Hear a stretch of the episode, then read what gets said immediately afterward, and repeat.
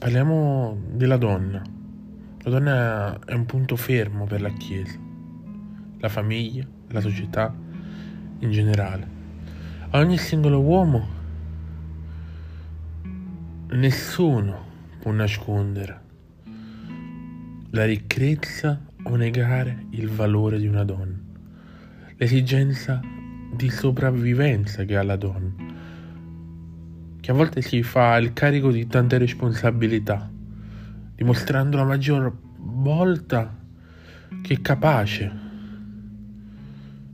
di superare le difficoltà meglio di un uomo. Dio senza tali, den- tali donne che secondo me sono delle vere eroine.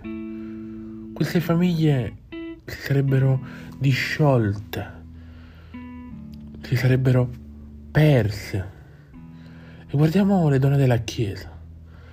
Sono sempre coinvolte nelle attività per bambini, per ricomporre e ricostruire ogni incarico Parto dalla formazione per i bambini, dalla formazione delle donne, dalla formazione di mogli. Restano comunque fragili ma forti. Io aggiungerei meno male che ci sono le donne però restano comunque degli attacchi miseri e deporevoli, con gesti di circostanza, compiuti dalla stessa mano che li ama. Ci sono degli uomini che le calpestano, che le, che le umiliano e loro in silenzio.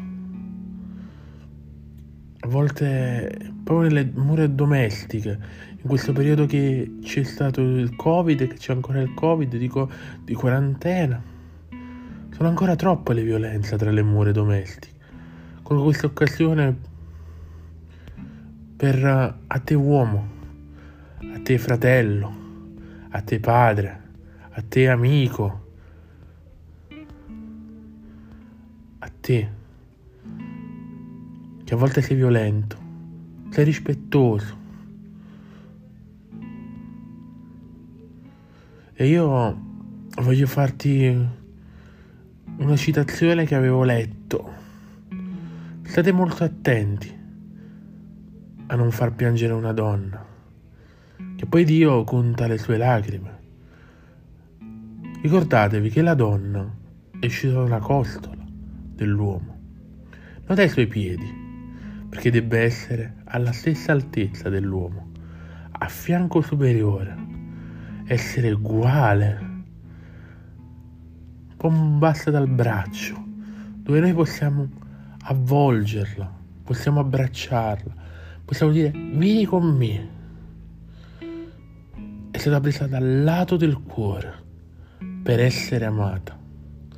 Quindi tutte le volte che incontri una donna, che convivi con una donna, che ami una donna, amala e non trattarla male.